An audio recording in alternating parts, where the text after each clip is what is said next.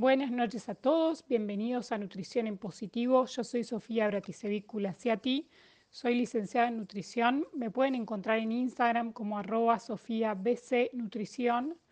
En el programa de hoy vamos a estar hablando acerca de fitoquímicos y de qué se tratan estos compuestos que vienen de las plantas justamente y que nos hacen muy bien a la salud. Aparte vamos a estar teniendo una entrevista con una colega, Paula de @nutricionpni, que ella trabaja mucho con el tema de microbiota intestinal y enfermedades gastrointestinales, así que vamos a estar preguntándole sobre su experiencia. Tengan en cuenta que también para complementar el programa de hoy pueden escuchar el segundo programa, el programa del 8 de junio y buscarlo en Spotify con mi nombre, Sofía Bratisevic o Sofía BC Nutrición o RCC Radio para escucharlo. Así que sin más, espero que me acompañen para aprender un poquito juntos. Quédate en RCC Radio, escucha cosas buenas. Vamos a comenzar, primero que nada, decirles que les recomendaba el segundo programa porque es el que hablamos de microbiota, de prebióticos, que se relaciona mucho con esto que vamos a ver hoy, que hicimos con el Dr. Nacho Caldo, que es gastroenterólogo, así que también lo pueden escuchar. Por otro lado, en los programas anteriores estuvimos hablando de macronutrientes, proteínas, hidratos de carbono y grasas. Decirles que estos fitoquímicos que vamos a ver hoy, o fitonutrientes, no son macronutrientes, o sea, no aportan energía al organismo, ni tampoco son micronutrientes, no son vitaminas ni minerales, se los suele llamar no nutrientes.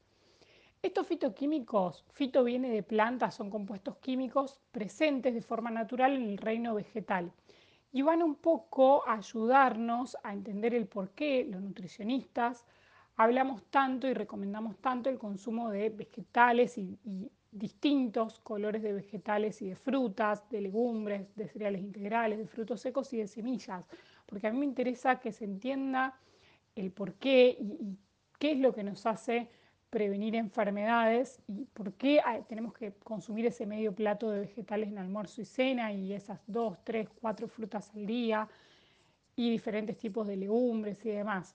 Porque si entendemos el por qué, vamos a estar más cerca de que esa recomendación se implemente realmente.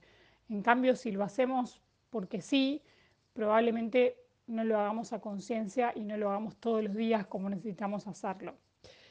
Entonces son moléculas que están presentes de forma natural en las plantas, que se producen, que las plantas las producen, ¿por qué? Para protegerse de periodos de estrés, para adaptarse al medio ambiente, para sobrevivir a los agresores, a los insectos, a las plagas y demás.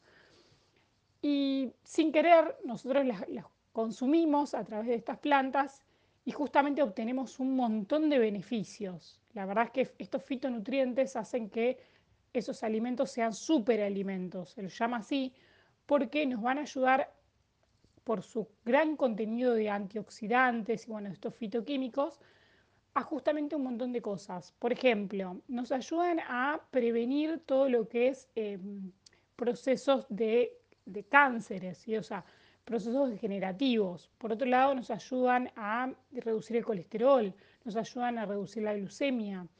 Tienen alta capacidad antioxidante, por lo cual también retrasan el envejecimiento, además de todo lo que es enfermedades cardiovasculares, también ayudan a prevenir. Así que tienen múltiples beneficios para la salud, ni hablar también de todo lo que es el sistema nervioso, ayudan a desarrollar bien las neuronas, ayudan a prevenir inflamaciones.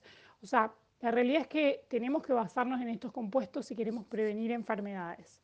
Entonces ahora lo que vamos a ir viendo es dónde se encuentran estos compuestos y a la vez contarles que estos fitoquímicos también, porque se relaciona con la microbiota intestinal. Porque se sabe que, bueno, primero que nada que son más de entre 8.000 y 30.000 compuestos, se sabe que se van determinando de estos tipos de fitoquímicos que hay en la naturaleza. O sea, que son muchísimos.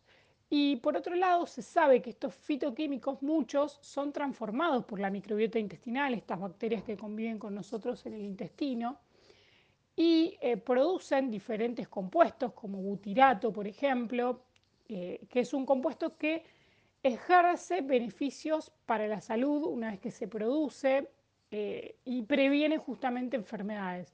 Entonces, no solo los prebióticos, como vimos, que estaban en el salvado de avena, en la avena, en diferentes pulpas de frutas y vegetales y demás, en las legumbres también, sino que también estos fitoquímicos son transformados por las bacterias intestinales generando compuestos que nos ayudan a estar saludables. Así que por diferentes mecanismos, esto es lo importante, estos compuestos que se llaman fitoquímicos, ahora vamos a dar algunos nombres y apellidos, pero son muchos, no vamos a dar todo, y dónde se encuentran principalmente, vamos a ver que los fitoquímicos están asociados a diferentes colores de frutas y verduras. ¿Sí? Ahora vamos a ver, por ejemplo, los carotenos se encuentran sobre todo en las frutas más naranjas y rojas y amarillas, y bueno, y así diferentes fitoquímicos que se encuentran en diferentes colores. Por eso me parece importante que cuanto más colores y más frutas y verduras consumas en tu alimentación, más fitoquímicos vas a obtener, vas a mejorar esa microbiota intestinal, hacer que crezcan, como decía Nacho Caldo, bacterias benéficas en tu intestino, vas a tener mayor diversidad como un bosque de bacterias, y eso ya se sabe que justamente también previene lo que es enfermedades crónicas y ayuda a mejorar el sobrepeso, la obesidad, la diabetes, las enfermedades cardiovasculares y demás. Por eso es muy, muy importante. Ahora vamos a ver en dónde están presentes, que da tener RCC Radio, escucha cosas buenas. Continuamos hablando entonces de estos fitoquímicos. Por ejemplo, vamos a nombrar algunos nada más para que ustedes tengan ideas acerca de qué se trata esto de los fitoquímicos. No vamos a poder nombrar todos porque son muchísimos. Tampoco quiero que se queden con el concepto de que los que veamos son los únicos que hay que consumir. Obviamente, cuanto más variedad de colores, mejor. Básicamente, lo que se dice de los fitoquímicos es que cada color de las frutas y de los vegetales representa un fitoquímico diferente. Por eso es que la recomendación es siempre consumir mucha variedad de frutas y de vegetales. Por ejemplo, un fitoquímico es el licopeno, que se encuentra sobre todo en el tomate, y decimos que en ese caso sería el color rojo el que lo representa. Después, según cada fitoquímico, hay algún potencial beneficio con el cual se puede asociar. Por ejemplo, todo lo que es el licopeno tiene mucho que ver con las enfermedades cardiovasculares. También, por ejemplo, en ajos y cebollas tenemos lo que es la saponina, la alicina, que son fitoquímicos que también se sabe que ayudan a reducir el colesterol y todo lo que es enfermedades cardiovasculares. También está asociado a reducción de distintos tipos de cánceres. Después, como les decía, los betacarotenos que se pueden encontrar en las zanahorias, en el mango, en la naranja, en el melón, también en algunas hojas verdes oscuras, o sea, en lo naranja y lo verde oscuro. Tiene que ver mucho con lo pulmonar y también con distintos tipos de cánceres, como bueno, se asocia, saben mucho con todo el tema visual, todo lo que es también los betacarotenos, que son los productores de vitamina A en el organismo. Después tenemos, por ejemplo, la quercetina, que se encuentra más que nada en las manzanas, sobre todo, también en algunas uvas y cebollas, que también todo se asocia con lo mismo, reducción de distintos tipos de cáncer y de afecciones cardiovasculares. También los frutos rojos, que tienen más que ver con el ácido elágico. Después, o sea, tenemos un montón de nombres asociados, por eso tampoco me voy a extender en esto porque no los quiero aburrir. Después tenemos los polifenoles, que también seguramente los habrán escuchado, que se encuentran en diferentes frutas y verduras, también en las nueces, también en la soja, las isoflavonas, también habrán escuchado mucho, por eso ahí aparecen también las legumbres. Entonces así podemos ir nombrando un montón, y en cada color vamos a encontrar un fitoquímico, un compuesto químico diferente que nos da la planta, que tiene diferentes beneficios. Ahora, ¿qué es lo importante también? Y que estuve un poco investigando, contarles que se hicieron diferentes estudios, hay una revisión sistemática muy importante con respecto al efecto modulador de la microbiota, que son estas bacterias intestinales, de diferentes fitoquímicos. Y se vio que, por ejemplo, en esta revisión, diferentes estudios donde se les daban diferentes tipos de fitoquímicos y se veía el crecimiento de diferentes bacterias benéficas en el intestino. Se utilizaron, por ejemplo, las manzanas, se utilizó también el té verde, el té negro, que también las isoflavonas, o sea, la soja, distintos cereales de grano entero también, la cafeína, que es otra de las sustancias fitoquímicas, también los arándanos y todo lo que es frutos rojos, distintas frutas y verduras, el cacao, que también contiene otro fitoquímico, o sea, diferentes compuestos y alimentos que contenían estos compuestos. Y se vio que crecían, por así decirlo, más de las bacterias benéficas, tanto los lactobacillus y los bifidobacterium, y se reducían las bacterias más patógenas, como por ejemplo las pseudomonas, las enterobacterias y demás. Entonces, ante el consumo de estos compuestos, a los cuales se les llamó prebióticos, justamente porque fermentaban en el intestino, producían butirato, que es este compuesto que es benéfico para el organismo, y reducían las bacterias que son más bien patógenas, que estas bacterias obviamente aumentan ante el bajo consumo de frutas y vegetales, ante el bajo consumo de legumbres y sobre todo ante el alto consumo de ultraprocesados, que también es lo que estuvimos viendo. Si nosotros consumimos muchos ultraprocesados que tienen azúcar, grasas, sodio en exceso, muchos paquetes, basamos nuestra alimentación en esto, aumentamos las bacterias patógenas por sobre las benéficas, lo cual nos predispone a tener más riesgo de múltiples enfermedades y también de enfermedades crónicas, como decíamos, el sobrepeso y la obesidad también entran en esta bolsa, también la diabetes. Entonces, me parece que está bueno porque no que nos quede el concepto de consumir un alimento, ¿sí? Por eso no me quiero meter mucho en esto de decirle, bueno, la manzana o las frutas rojas, sino que nos quede el concepto de que cuanto más variedad de frutas y de vegetales, como nos decía Nacho, hay estudios en los que consumir más de 20 a 30 vegetales por semana, justamente nos da más variedad en esta microbiota intestinal. Así que me parece que este es el concepto de los fitoquímicos. Pueden buscar mucho más, incluso averiguar y buscar en internet sobre estos fitoquímicos, les va a salir un montón de información. Me parece que es un concepto nuevo que está bueno y entenderlo nos ayuda a vivir más y mejor. Así que sin más, la entrevista también se trata de esto, hablamos mucho de microbiota intestinal con Paula, así que no se la pierdan, que va a estar buenísima. Quédate en RCC Radio, escucha cosas buenas. Estoy con Paula Mendive, ella es licenciada en nutrición, es argentina, pero bueno, también atiende en Uruguay, está en los dos lugares, tanto tiene consultorio en Belgrano como en Montevideo, y ella se dedica mucho sobre todo a lo que es una mirada integrativa en cuanto a lo que es psiconeuroinmunología, así que vamos a aprender un poco de algo que por ahí está muy especializado en la nutrición, por eso es que la verdad que me interesa tenerte, Paula, conmigo para que nos cuentes un poco sobre vos y bien a qué te dedicás en este sentido. Buenísimo, Sofía, muchas gracias por la invitación y bueno, realmente lo que he hecho es un posgrado con una mirada así integrativa. Bueno, el posgrado lo hice en Uruguay, en la Universidad Católica de Uruguay, y justamente se llama como mirada integrativa en la salud, y bueno, y desde la nutrición lo que trato de trabajar es que realmente solamente conocer cómo come la persona no nos permite realmente poder hacer una intervención que logre una adherencia y un compromiso y realmente un buen tratamiento, ¿no? Entonces, este enfoque así integrativo lo que me hizo entender es como las emociones, el sentido de vida, todos los factores también espirituales y también, o sea, el sistema inmune, el sistema endocrino, las hormonas, o sea, cómo todos los distintos sistemas de nuestro organismo están interconectados y por eso es importante indagar en todos estos aspectos, más allá que obviamente somos licenciadas en nutrición y nuestro enfoque va a ser por ese lado, pero también la importancia, ¿no?, de trabajar con otros equipos multidisciplinarios, o sea, integrar estos equipos en realidad y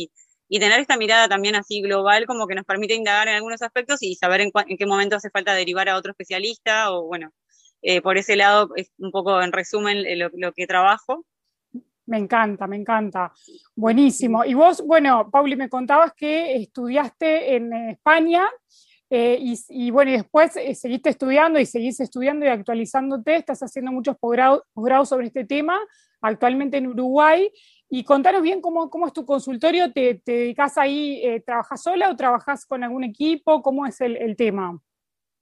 Bueno, sí, con este enfoque integrativo trabajo con muchos profesionales de la salud que han hecho, digo, de hecho en Argentina con los que lo han hecho sobre todo en la Universidad Favaloro, también, bueno, también se hace en Maimonides, en la Universidad de Belgrano, o sea, varias universidades que imparten esta disciplina, digamos, integrativa, y eso como que de alguna forma me ha generado, porque también soy docente en estas universidades, y me he como contactado con muchos profesionales que tenemos esta mirada así de la salud integral, y eso me ha permitido como, bueno, dialogar en cada caso de cada paciente.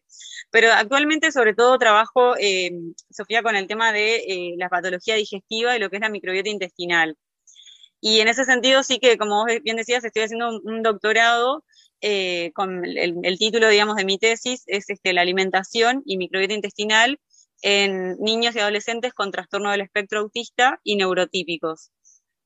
Bien, y estás haciendo la tesis sobre este tema y por lo que me has contado, estás en este estudio tuyo que estás haciendo, estás viajando con algunos pacientes. Contame un poco eso porque es re interesante esto de ir un poco más a fondo, no solo con la nutrición, sino con todos estos aspectos y con la microbiota intestinal y qué podemos hacer, porque entiendo que, bueno, que mucho en Estados Unidos, bueno, vos estás ahora allá, se está investigando sobre este tema y estás recontra metida en estos estudios.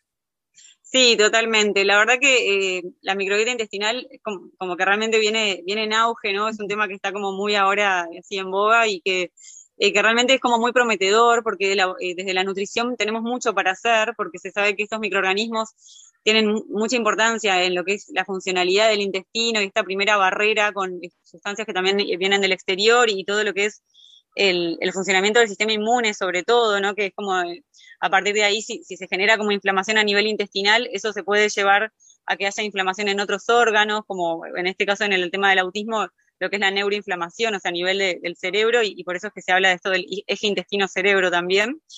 Y bueno, da como para hablar muchas veces, que quizás podemos planear Obvio. Otros encuentros, pero lo que sí, como esto que vos me preguntabas, sí, yo trabajo en la consulta con pacientes que se hacen estos estudios generalmente afuera, ahora en Argentina también hay algún lugar que estudia la microbiota, en Uruguay también, siempre, bueno, los de Estados Unidos o de Europa a veces son como un poco más completos, y hace poco que tuve la oportunidad de acompañar a una de mis pacientes con autismo, bueno, obviamente trabajo mucho con niños en realidad, entonces vengo vine con la mamá y con la hija, y fuimos, en realidad fuimos a las Bahamas, a una clínica de trasplante de microbiota fecal, y bueno, y ahí lo que consistió fue en un tratamiento que se le fue incorporando a la niña con autismo, microbiota, que son estos microorganismos que tenemos en el intestino, de personas sanas, ¿no? Entonces eso se le mete, digamos, se le introduce con una sonda, y bueno, se va colonizando con estos microorganismos de una persona sana,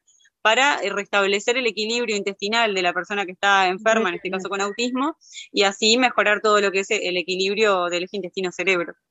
Espectacular, qué increíble, todo esto que nos contás es impresionante.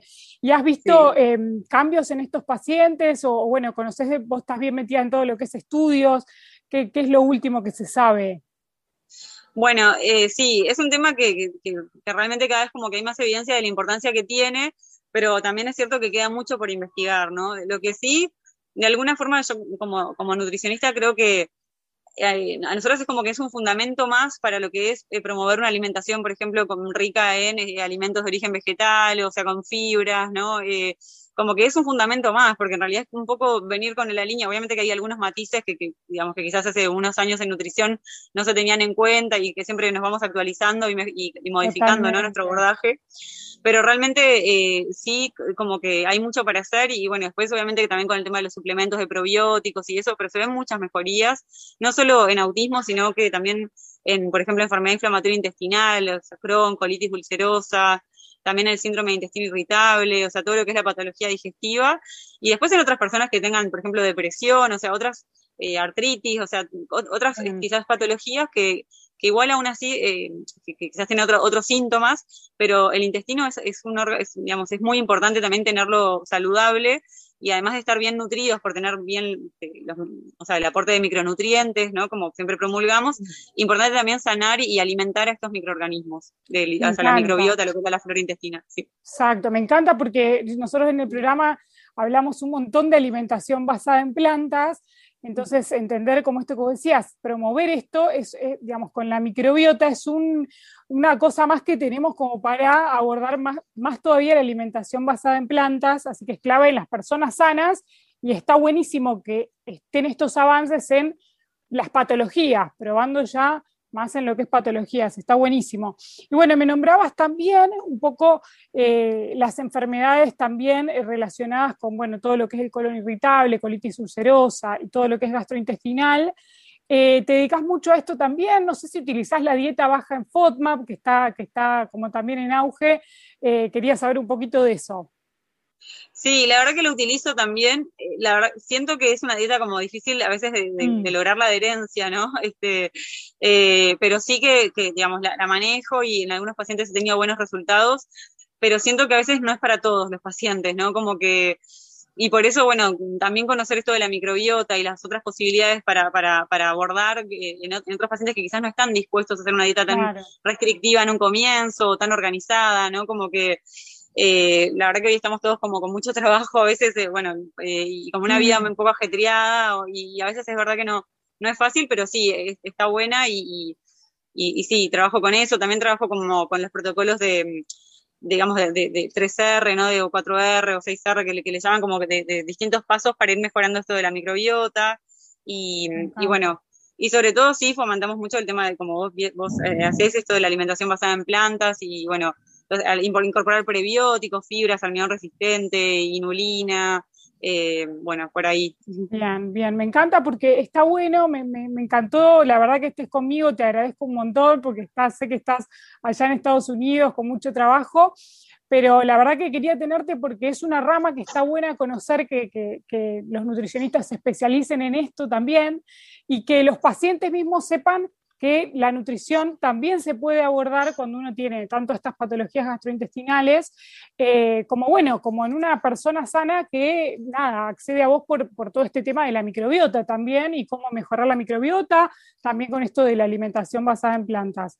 Así que, Paula, te agradezco un montón, la pueden buscar en Instagram como Nutrición PNI, así que la buscan ahí, que tiene unos posts súper interesantes, la verdad que me encantó. Así que muchas gracias, Paula, por estar conmigo.